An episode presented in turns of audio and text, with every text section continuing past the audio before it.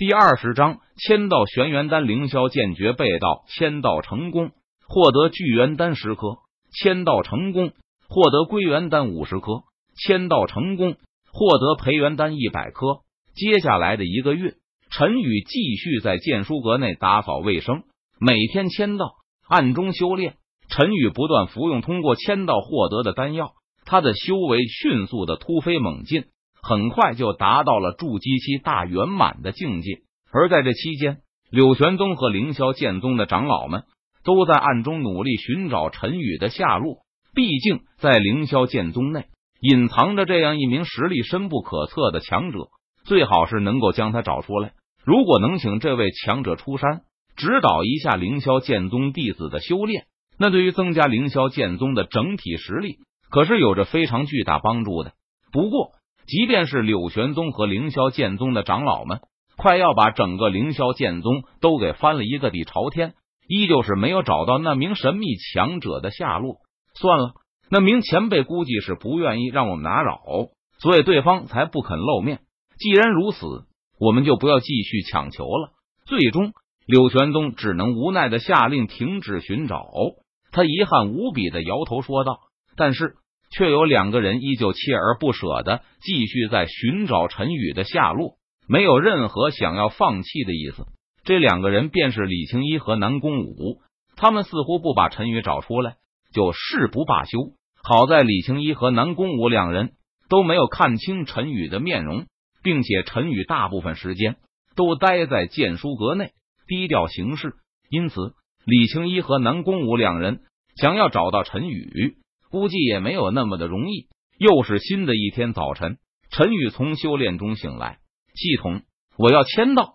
陈宇在心中默默念道：“第一，恭喜宿主签到成功，获得玄元丹一枚。”随后，系统冰冷的机械声在陈宇的脑海中响起：“玄元丹。”陈宇闻言，他好奇的低声自语道：“这一个月来。”陈宇每天签到获得大量的培元丹、归元丹、聚元丹，但是陈宇的修为已经达到了筑基大圆满的境界，培元丹、归元丹、聚元丹对他的效果已经微乎其微了。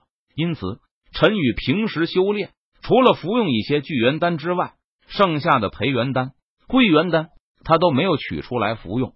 不过今天签到，居然获得了新的丹药。陈宇将手指移到虚拟背包的格子上，顿时一条信息浮现在他的脑海中：玄元丹，下品丹药，蕴含庞大的药力，适合筑基期武者服用。当陈宇看到这则信息提示后，他的脸上顿时浮现出欣喜的神色，因为有了这颗玄元丹，陈宇就可以着手准备突破修为的事情了。不过，陈宇没有继续修炼，而是从床上站起身来。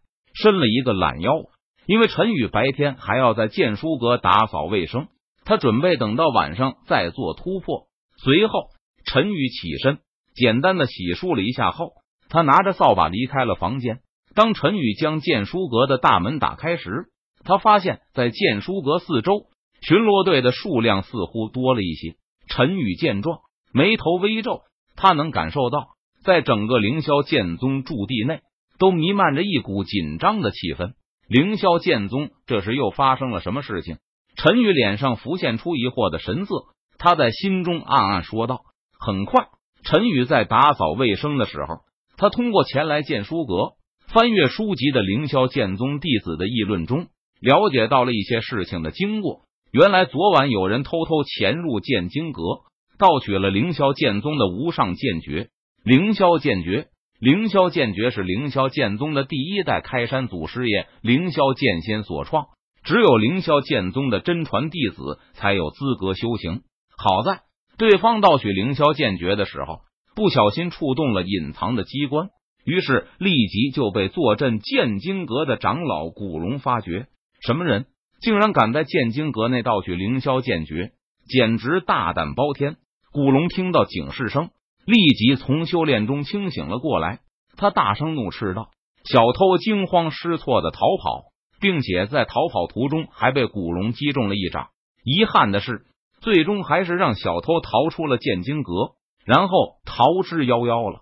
虽然古龙带人在凌霄剑宗驻地内四处寻找，但是在一时间半会内根本无法找到偷到凌霄剑诀之人的踪迹。没有办法，古龙只能立即将凌霄剑诀被盗的消息上报给了柳玄宗。柳玄宗得到消息后，顿时震怒不已，他马上下令将整个凌霄剑宗的出入口封锁，不允许任何人出入。随后。柳玄宗下令所有人自查，一定要将偷到凌霄剑诀的人给揪出来。凌霄剑诀是凌霄剑宗最重要的传承之一，这凌霄剑诀绝对不可以丢失。而且柳玄宗怀疑盗取凌霄剑诀的人很有可能就是凌霄剑宗的弟子，因为小偷在逃出剑经阁后就消失的无影无踪了。柳玄宗猜测，对方应该还藏在凌霄剑宗内。并且小偷还被古龙打了一掌，身受重伤。只要查出谁受伤了，就能迅速锁定目标。搜查从昨晚一直持续到了现在，几乎百分之九十九的人都已经排除在外。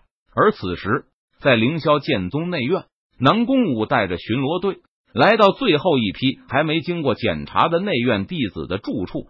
你们都把身上的衣服脱下来。南宫武俏脸冰冷。看着眼前的十名内院弟子，他语气肃然的命令道：“是南宫师姐。”十名内院弟子闻言，他们均是恭敬的回答道：“只见其中一名内院弟子左旋正在脱着身上的衣服，不过他在低下头的时候，眼里闪过了一道冰冷的寒芒。轰！突然，就在这个时候，左旋朝着身旁盯着自己脱衣服的巡逻队员猛然拍出了一掌，扑哧！那名巡逻队员根本没有想到左旋会突然出手攻击自己，因此他没有丝毫防备，被左旋一掌击中，当场重伤吐血倒地。左旋偷袭成功，他没有任何犹豫，立即朝着被自己撕开的包围口子冲了出去，夺路奔逃。不好，快给我追！南宫武见状，他俏脸一变，大声命令道。说完。南宫武也朝着左旋逃跑的方向直接追了过去。